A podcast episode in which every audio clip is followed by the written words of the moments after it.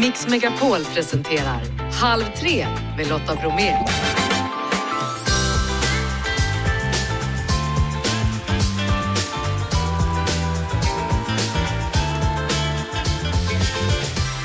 Hallå där och varmt välkommen in i Halv tre-studion denna dag. Den första torsdagen i mars, Smålands nationaldag. Uppmärksammar vi det? Ja, det gör vi. Tennessee Tears är ju Åsedas stolthet. Idag gästar de oss inför lördagens mellosemifinal efter klockan 15 hör ni dem. Ett annat par som dyker upp i dagens Halv tre det är Andreas Wik och Marsha Songkamp, två av huvudrollerna i höstens uppsättning av musikalen Moulin Rouge. Och ett tredje par i dagens program det är Harry och Meghan. Nu vräks de från sitt boende i England. Torsdag betyder byte bytt och så kollar vi in journalgrodor och alldeles strax, än en gång, det här med snippor. Nu kör vi! Hörrni, den digitala protesten, hashtag jag vet vad en snippa är, har under veckan fått stor spridning i sociala medier. Och detta då efter att det förra veckan rapporterats om en 50-årig man som friades för barnvåldtäkt i hovrätten på grund av ordet snippa. Domen fortsätter att engagera och tar nu så tar protesterna fysisk form från nätet till gatan skulle man kunna säga. Med oss nu Linnea Claesson, jurist, aktivist och före detta handbollsproffs. Välkommen!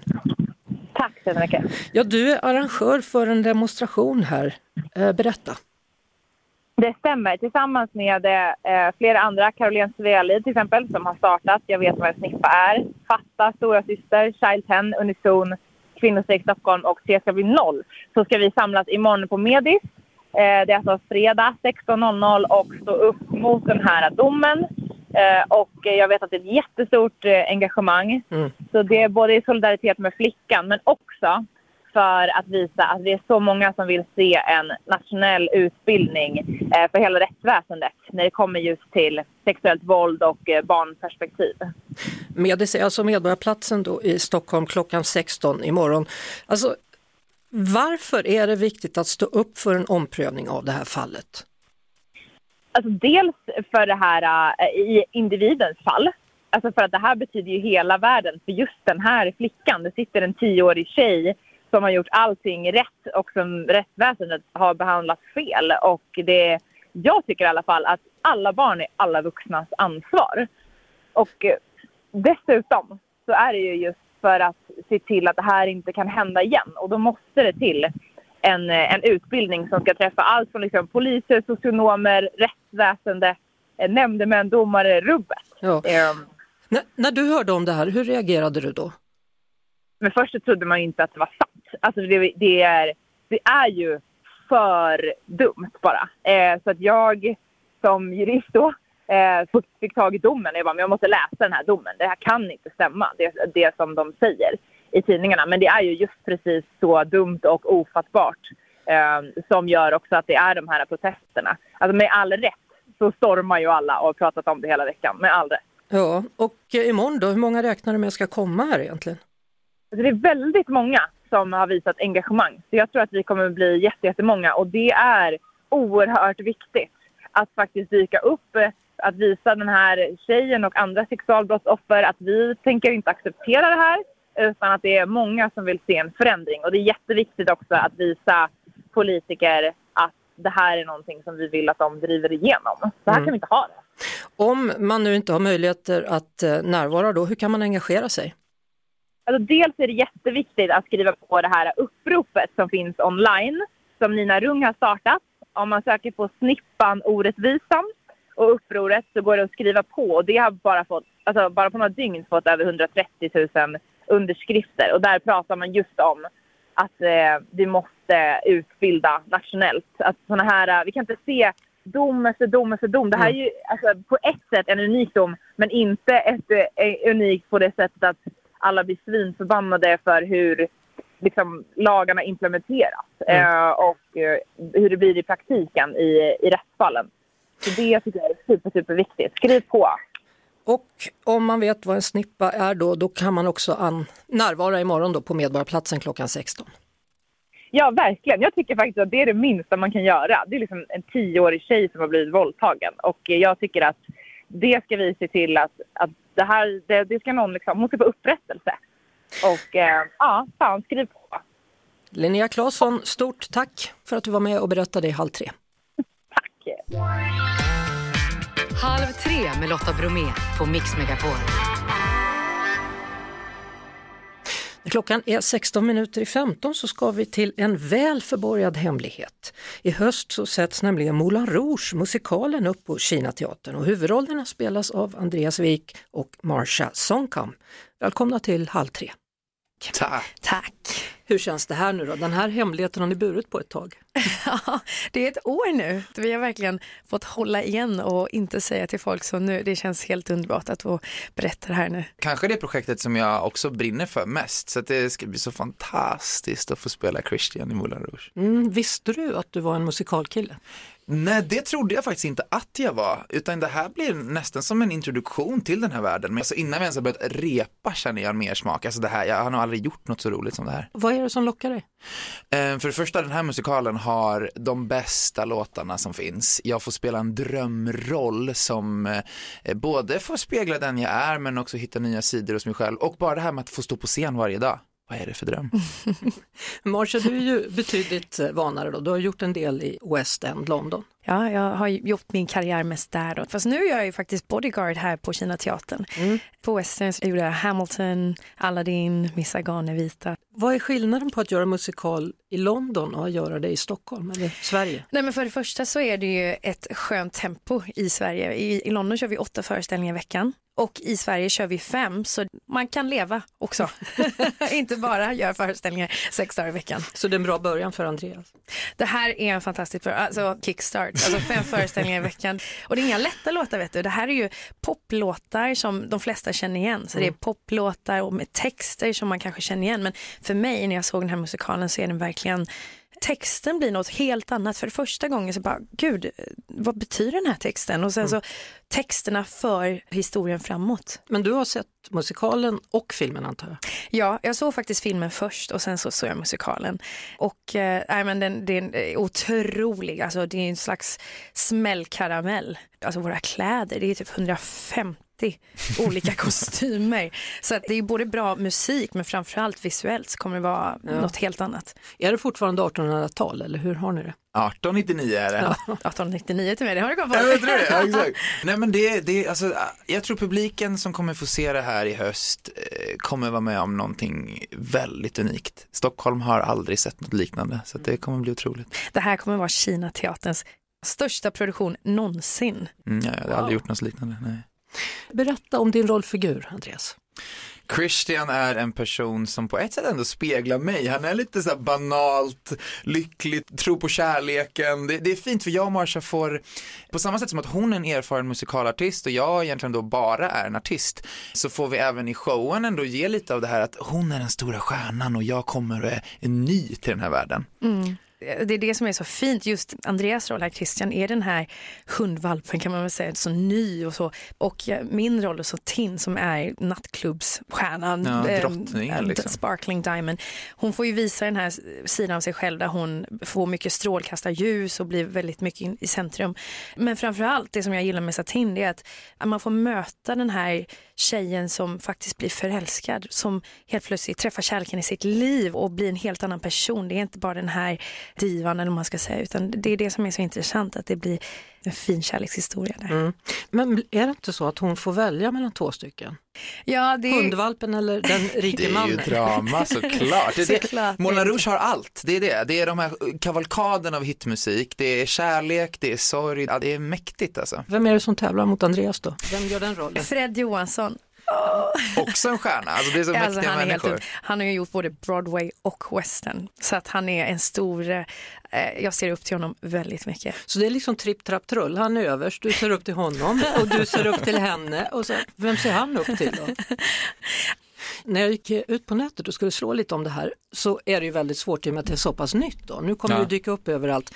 Men vad jag hittade var att de sökte dansare för ett år sedan. Ja, det kommer vara en jättestor ensemble. Alltså, jag och Andreas på rollerna då, sen så är vi tio på roller och sen har vi jättemånga dansare. Jag tror att vi är 26 totalt, något sånt va? Och Och det var tydligen, det var ju tusen personer som sökte så att eh, när jag kom dit, varenda så här mellovinnare såg man i korridoren stå och humma och då tänkte jag då, så här, hur, hur ska det här gå för lilla mig? Så jag är ju väldigt tacksam att jag ska få spela den här rollen. Sökte du själv eller var det någon som bad dig komma och testa? Nej men det var det som var så fantastiskt för jag var i New York en månad innan och fick se min första Broadway-musikal som var Moulin Rouge. Så kom jag hem till Sverige och så bara får jag nys om att de ska sätta upp Moulin Rouge i Stockholm. Så då traskade jag dit och sökte. Så jag var som en liten Christian i den Andreas jag var. Mm. Behövde du söka? Ja, Moulin Rouge har varit med runt mig ganska länge. Jag gjorde audition för den i Western. Så att jag var väldigt taggad för att få göra den här audition till den svenska uppsättningen. Då. När, eh, när börjar ni repa? 31 juli. Mitt i Exakt. sommaren alltså? Mitt i sommaren, det precis. blir inga morgondopp där utan nej. Sen är det premiär då den 14 september. Åh! Eh, ha nu en fin sommar då och lycka till när ni ska inomhus mitt i sommaren. Ja men tack. Tack. vi ses i Tack. september. Det gör vi. Halv tre med Lotta Bromé på Mix Megapol. Tennessee Tears, varmt välkomna till Halv tre. Tack, så mycket. Vi såg ju er då i deltävling två när det var dags att räkna röster så såg det ut som ni var lite förvånade. Har jag fel? Har jag rätt? Nej, vi var nog väldigt förvånade tror jag. Jag kan säga att det, vi kände inte ens någon nervositet för vi kände att vi går inte vidare här nu. Vi, vi, vi vågar inte hoppas på någonting. Vi hade tänkt att vi bara skulle vara där och få visa upp oss lite och sen eh, åka hem. Ja. Men det gick ju bättre än så, så att det var ju skönt. Ja, ni fick ju till och med 12 poängare, tre stycken. Tre stycken. ja, precis i början där, så man, det blev ju en chock nästan. Jag har inte skrikit så högt på, på flera år tror jag som jag gjorde rakt ut där. Och sen efteråt då? Hur lång tid tog det innan det sjönk in? Ja, men det gick nog ganska fort ändå. För att man var så uppe i varv efter det sen och det släppte inte på en vecka. så att, ja. Tilda Fök och eh, Jonas Hermansson då. Och nu till helgen ska ni slåss om en plats i finalen. ja, det är ju helt sjukt. Jättespännande blir det. Ja. Bara att vi får vara där en vecka till och visa upp det här, våran låt och stå inför den här miljonpubliken som det är och en fullsatt arena. Bara göra det en gång till är otroligt kul alltså. Ja. Kommer ni ändra någonting i numret? Inget direkt speciellt sådär, men vi kanske har lite, Lite lite, ändringar har eh, har vi nog. Mm. Men vi vi, håller prat- på dem. inget vi pratar om. Nej. Nej. Ni ligger ju då på Jill Johnsons eh, skivbolag. Då. Vad har hon betytt för er? Jättemycket. Framförallt eh, för hela den genren som vi faktiskt håller på med så har hon ju betytt väldigt mycket för Sverige, ska jag säga. Och för oss då som kommer som eh, nya countryartister. Ja, hon tog ju med oss i våras, ungefär ett år sedan, på en lång konserthusturné. Vad gjorde vi? 22 spelningar på en och en halv månad Ja. någonting. Där vi fick vara förband åt henne. Och det öppnade mycket dörrar för oss. Mm. Och hon, hon har ju sparkat in varenda countrydörr i landet, eller på att säga. Ja, Det är hon och sen så är det väl Mats Rådberg då en gång i Mm. tiden. Är det någon mer? Kikki kanske? Kikki Danielsson Kikki också, ja precis. Mm. Mm. och jag ska säga att det finns väldigt många countrymusiker där ute. Så att eh, jag hoppas att eh, det är fler som får eh, uppmärksamhet snart. Ja, vad är det med country då som, som är så speciellt? Varför gillar ni det? Alltså rent personligen för mig är det, det är någonting i texterna, man berättar historier, det betyder någonting. Och det försöker även vi göra såklart och um, lägga mycket fokus på det. Men sen är det ju instrumenteringen, banjos, pedalstil, gitarrer. Herregud, man, man åker ju dit direkt på det. Ska vi ta och lyssna på låten då? Vad kan ni berätta om texten? Now I know. Jonas, vad ska vi berätta om Ja, texten? men tänk Vad dig att man har, man har liksom haft något hela livet utan att se det. Man eh, har haft någonting framför ögonen och man har inte uppfattat det förrän man blir lite äldre kanske.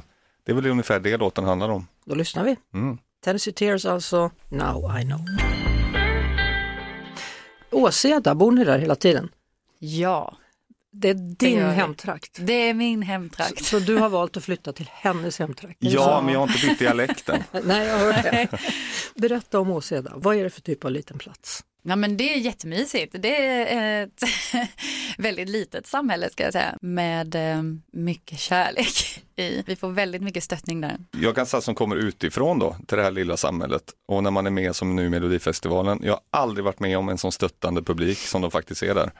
Varenda lokal företagare och varenda människa man springer på på gatan älskar att vi är med i Melodifestivalen och röstar som galningar där nere. Och det är klart, nu sätter ni ju Åseda på kartan. Mm. Ja.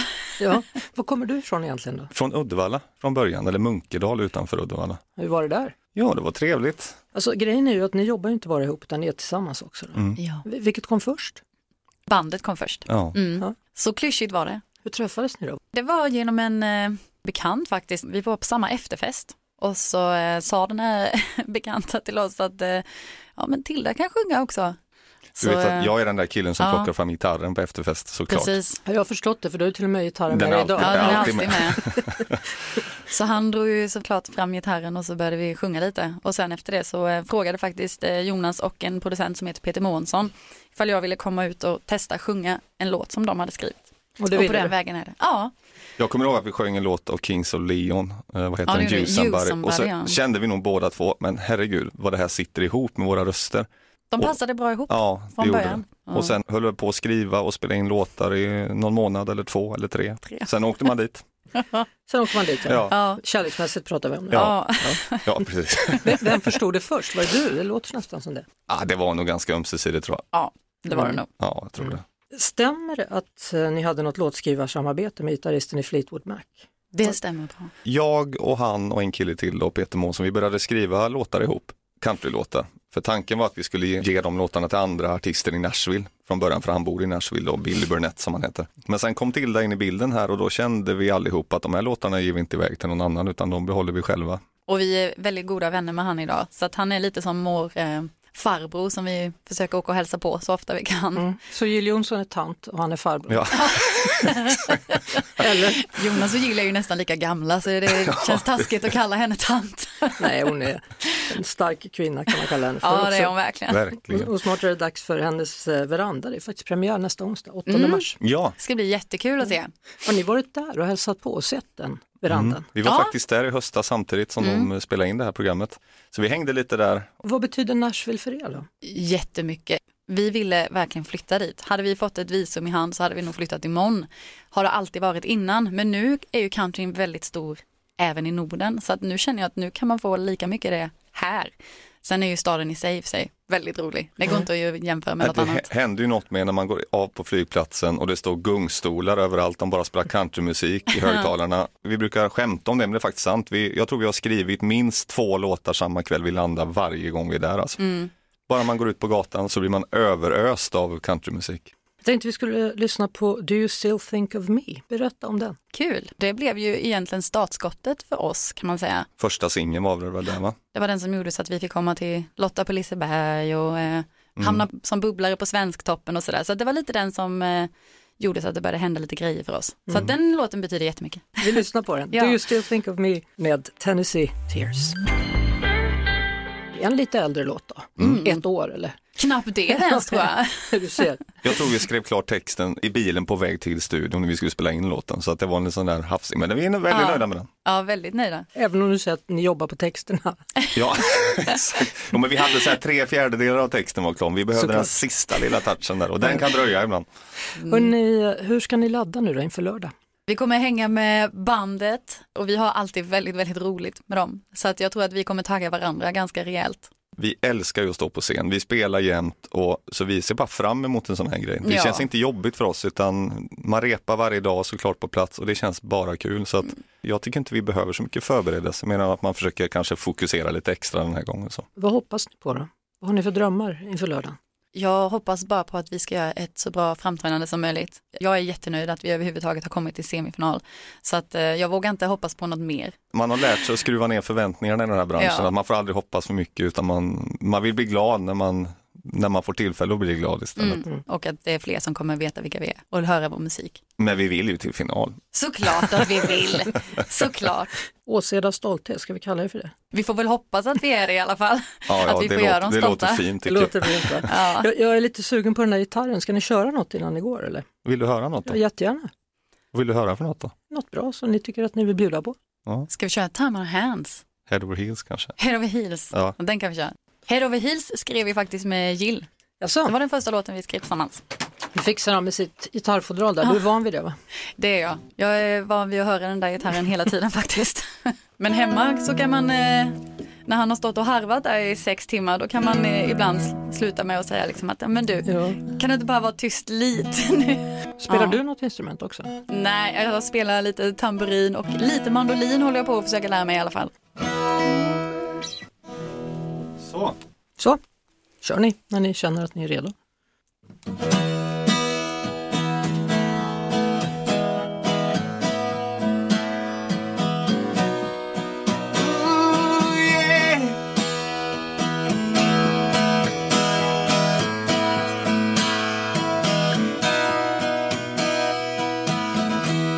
crossroads, trying to get past. I've been searching at the bottom of a empty glass, no bottles deep enough to drink away the pain. Just one look in your eyes, driving me insane. And every whisper, with every touch, you show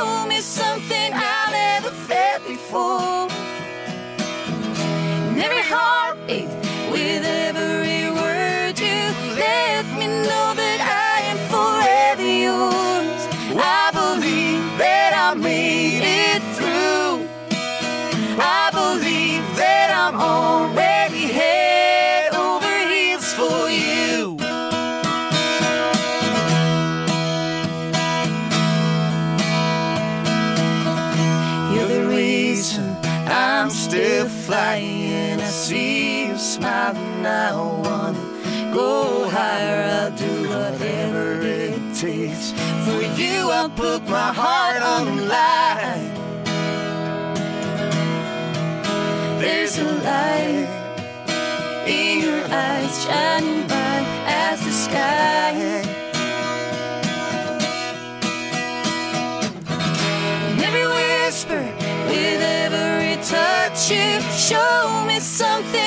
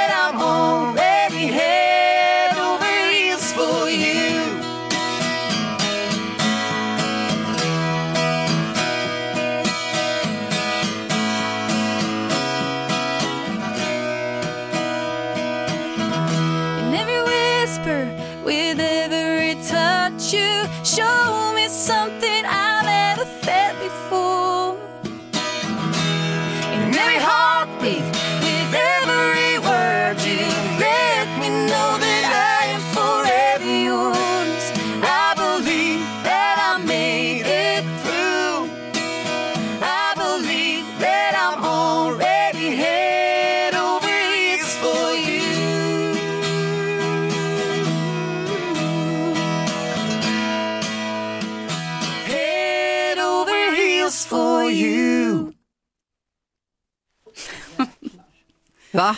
Ja. Det blir en liten singelapplåd från mig. här. Tack så mycket. Men det var snyggt och bara liksom bara sådär. ja. Man förstår att, att man vill ha med kille med gitarr på festen och dig också. Vill man det verkligen? Ja det vill man faktiskt. Ja, vill stort, man. stort tack för att ni kom hit idag och eh, all lycka till på lördag.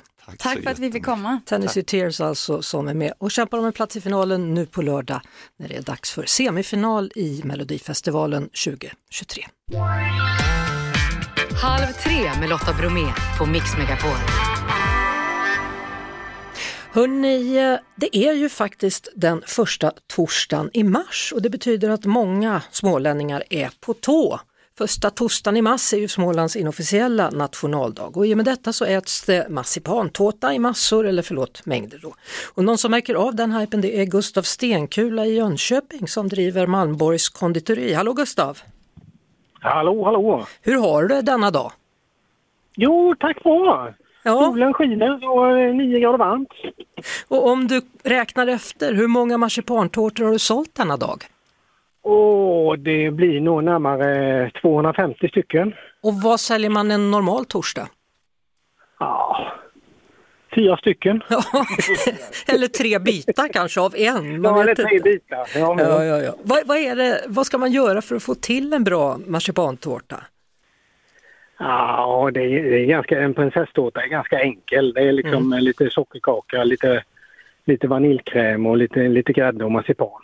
Så det är, det är inte så svårt. Nej, är det själva eh, dekoren då på tårtan som gör att det blir en marsipantårta att tala om eller? Nej, det, det är ju det själva uttrycket marsipan. Vi kan ju inte, vi kan inte prata R här i Småland. Nej. Det är Så- det som är problemet. Så vad betyder första torsdagen i mars för ditt konditori skulle du säga? Eh, Det är en av de bästa dagarna på hela året. Är det till och med bättre än, bättre än semmel, semmeldagen? Ja, den börjar komma i fatt. Jaha, ja. Så den, är, ja, så Ja. Den, är på uppgång. Så nu när vi har en En äkta... riktig, riktig bubblare. Ja, du är en äkta smålänning, eller hur? Jajamensan. Ja. Då tänker jag, kan du hjälpa oss? Alltså, vilka småländska ord tycker du är viktigast för Mix Megapols lyssnare att kunna? Eh, ja. Eh, Tårta såklart. det, tårta och sen lärde jag mig i skolan att det heter inte ligga, låg, legat utan det heter ju luggigt. Jaha. Ligga låg luggigt. Ja. Ja, ja, ja. Ja. Men Det, fick jag, det fick jag fel på Ja. i, på, skol, på, på provet i skolan. ja, det förstår jag. Ja. Ja, sen har vi kö, körka och bök har vi också. Bök, ja. Den känner man till. Ja, och, kö, och körka. Ja, hur är det med bärs? Ja, bärs ska man ha också, ja. Jajamän. Ja, då, då är väl det räcker eller är det något annat du har på hjärtat? Nej, jag tänkte här på mo- mos lilla Olle, det blir ju bara mos. Ja. då blir det också mos lilla Olle. Ja, ja. Ja. Ja, Du, glad nationaldag på dig då.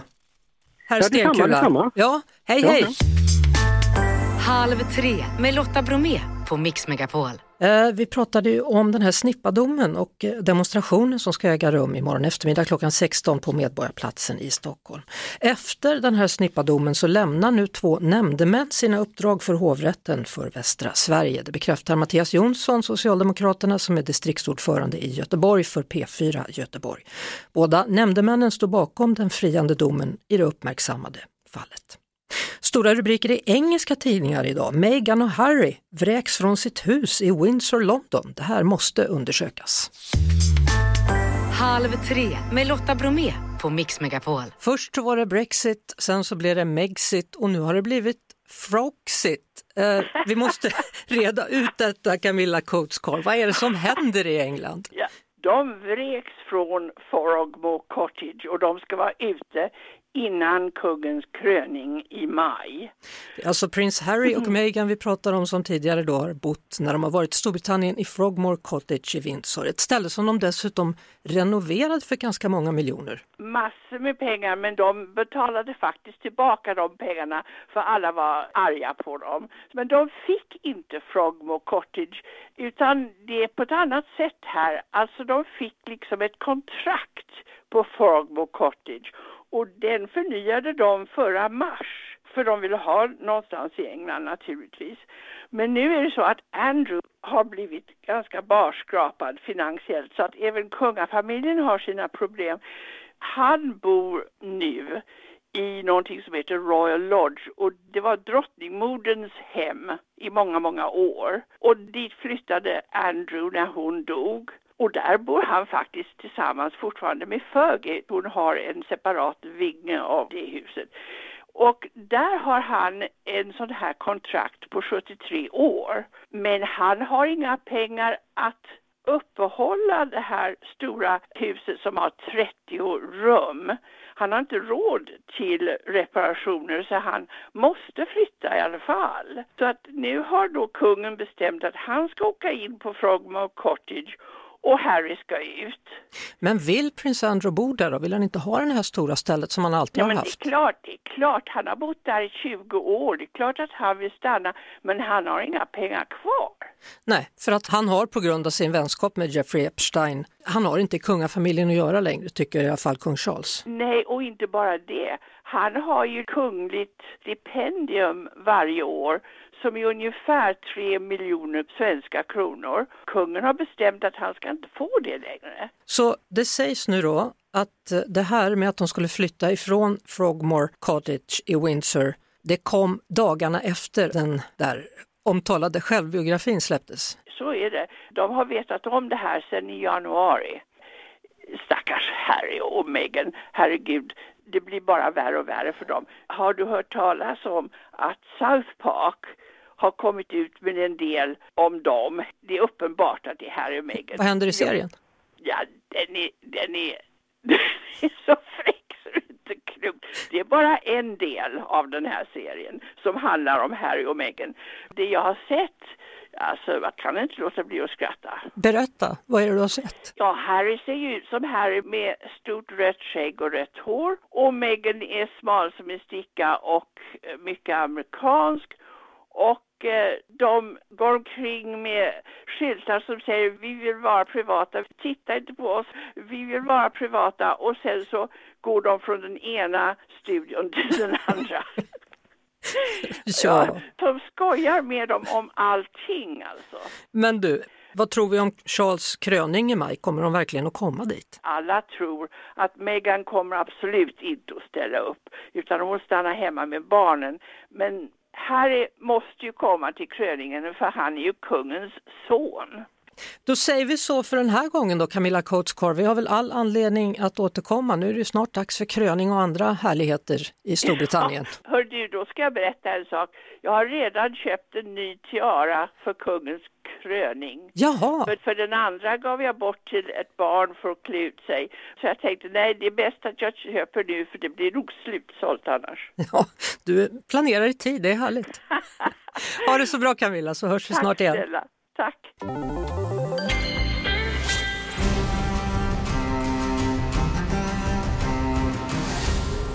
Film och serier. Då är det dags för Byte bytt och idag ska jag byta serie med Karin af Klintberg som är regissör för nya biofilmen Kungen. Hur ofta tittar du på serier? Ofta, dagligen. Och hur funkar det då? Vill du se allt på en gång eller kan du gå och sukta efter ett avsnitt? Går det att binge-titta så gör jag helst det. Varför? Jo, för jag gillar att vara i det. Så att inga pauser, inte så utan man... Ja, man... jag går gärna ut och tar en kokosboll och kommer tillbaks men, men jag vill gärna se så mycket som jag orkar sammanhängande. Mm. Eh, Jag tänkte att jag skulle ge till dig i alla fall en film som heter The thing about Pam som är baserad på en sann person, en sann människa. Eh, Renée Zellweger i huvudrollen och den här serien har fått dålig kritik utom av de som verkligen älskar den och jag är en av dem som älskar den. Den, den är gjord med svart humor på något sätt mitt i allt samman. Så det är komedi samtidigt som det handlar om en mördare och alla förvecklingar där kring. Alltså den är annorlunda, det är därför jag rekommenderar den och tycker att du ska se den. Den går på Viaplay och heter alltså The thing about Pam. Jag blir jätteglad. Ja, vad bra. Vad vill du ge till mig? Jag vill ge till dig Severance som är en serie som handlar om glidningen mellan sitt privatliv och arbetstid. Går det att göra som så att när man är på jobbet att man helt glömmer vem man är privat? De suddar ut minnet, så när de är på jobbet vet de inte vilka de är privat och när de är privat vet de inte vilka de är på jobbet. Så otroligt filosofiska tankar där man alltså är två jag och inte har några minnen mellan dem. Du åker upp i en hiss på Mix Megapol, men när du kommer in här vet du inte vem du är privat. Och när jag kommer hem? Så vet du inte vem du är på jobbet. Nej, jag vet inte ens hur jag hade det på jobbet. Nej, du har Nej. inga minnen. Det är spännande. Jag pratade med Peter Jöback häromdagen. Eh, Han, under pandemin då så märkte han att han var en människa även när han inte jobbade. Det är också Va? spännande. ja, du ser. Jo, men man, man går ju i olika perioder. Liksom. Ja. Ibland baserar man ju väldigt mycket av sitt varande på vem man är i form av görande. Ja. Så det här blir ju väldigt spännande. Till exempel har man sorg så glömmer man ju det åtta timmar på jobbet, eller så vet man inte det åtta timmar på jobbet. Alltså vad går den här? Den går på någon plattform som jag inte kommer ihåg, men men då- någon av de vanliga. Då kollar jag upp det. Eh, Bytte bytt då? Bytte bytt. Halv tre med Lotta Bromé på Mix Megapol. Nu ska vi prata om journalgrodor. Välkomna till programmet då den medicinska sekreteraren Emma Dahlén. Hallå där! Hallå! Hur förklarar man journalgrodor, Emma? Ja, det är eh, när det har blivit lite tokigt i en journal helt enkelt. Det kan vara särskrivningar, syftningsfel, det kan saknas något kommatecken eller någon punkt, eh, stavfel, ordföljd. Det har blivit något, något fel helt enkelt i texten i journalen. Är det läkarsekreteraren som gör felet eller är det läkaren som har haft lite bråttom och kanske tappat något ord här och var? Eh, Jag tror att eh, alltså det, det är båda två som kan göra det. Och det är ju andra än läkare också som dikterar. Mm. Eh, Vi ska ju finnas till lite för att rätta till, så jag hoppas att vi hinner göra det oftast. Men vi är bara människor så att det, ja, det händer. Har du någon favorit som du kan bjuda på? Ja, jag tycker ju om den här äh, patienten är fortfarande kropp i trötten. För det känns som att någon är trött som har skrivit det. Ja. Att det har blivit fel och den är nog lite för trött för att sitta på De har jobbet. väldigt kropp i trötten faktiskt. Ja, Man och jag känner igen mig i den ibland. Ja, det kan man göra faktiskt. Eh, Sen har en annan här som, som jag tyckte var lite kul. Psykisk Mm. status, tatuerad och blonderad. Ja, eh, det är, jag vet inte riktigt hur mycket liksom, det ska in där. Det är lite blandat det där. Ja, mycket märkligt. Har du en till till mig? Ja, vi ska se. En favorit bland många är ju den här en kapsel två gånger dagligen mot järnbrist. Och det låter ju inte fel, men järnbrist har de stavat med HJ. Och då är det ju mot att ja, man har brist på ja, innehåll i hjärnan helt enkelt. Ja, och den man- tycker många om. Och det är också lite trött. Man är lite trött Väldigt tro, trött eller eh, tom i huvudet. Ja, Jaha. precis. Eh, Fem kronor då per såld bok här eh, går ju till Mm. Svenska Diabetesförbundet. Varför just dem? För att min älskade sambo har typ 1 och jag ser ju hur han kämpar varenda dag och Ja. har gjort eh, länge, länge, länge. Så att jag tycker att de borde uppmärksammas mer och få in mer pengar till forskningen och att folk lär sig mer om sjukdomen i sig. Det här började ju på Instagram från början då och blev en stor succé men nu har du alltså släppt en bok här. Ja, Ja. Det, det har gått undan. Det är bara två år sedan jag startade Instagramkontot och har massa följare och jag gör det tillsammans med dem och de skickar in grodor och det är jätteroligt. Ja, arbetar som målare men i övrigt är han frisk. Mm.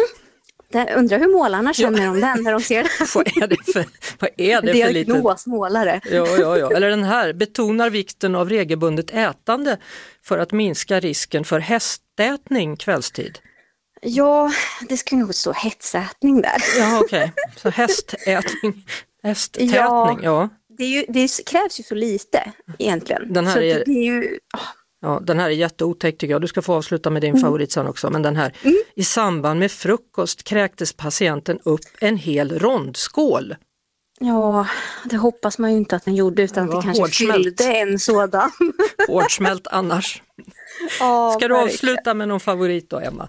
Ja, men den här är lite, lite rolig kanske. Patienten är medvetslös vid undersökningen men säger att han mår bra. Vilken Jag tur. vet inte hur det går. Nej, Det är ju bra att den mår bra. Ja, det är alltid bra när man mår bra. Eh, Stort tack för att du var med Dahlén och lycka till med boken då. Det är nog många som Tack kommer tycka det är snälla. roligt att läsa det där. Ja, jag Ja. hoppas det. Så är det. Ha det så jättegott. Detsamma, hej hej! Hej, hej. Jeanette, Janne, Filip och Lotta tackar för idag. Som vanligt så är det Jeff Neumann som är vår producent. Och missa oss inte imorgon för då är det häng. Det blir inte vilket häng som helst utan det blir Mona Sahlin, det blir Robert Fuchs och det blir Farao. Eh, dessutom så kommer Robert Gustafsson. Jag har ett längre samtal med honom imorgon. Men hörni, vi måste ju liksom någonstans avsluta för att hylla alla smålänningar. Det är ju trots allt den första torsdagen i mars. Vi firar första torsdagen i mars alla ska skratta, inte gråta för vi har vår massivprat Vi första torsdagen i mars Alla ska skratta, inte gråta för vi har vår massivprat Ett poddtips från Podplay. I fallen jag aldrig glömmer djupdyker Hasse Aro i arbetet bakom några av Sveriges mest uppseendeväckande brottsutredningar. Går vi in med hemlig telefonavlyssning och, och då upplever vi att vi får en total förändring av hans beteende. Vad är det som händer nu? Vem är det som läcker? Och så säger han att jag är kriminell, jag har varit kriminell i hela mitt liv men att mörda ett barn, där går min gräns. Nya säsongen av Fallen jag aldrig glömmer på Podplay.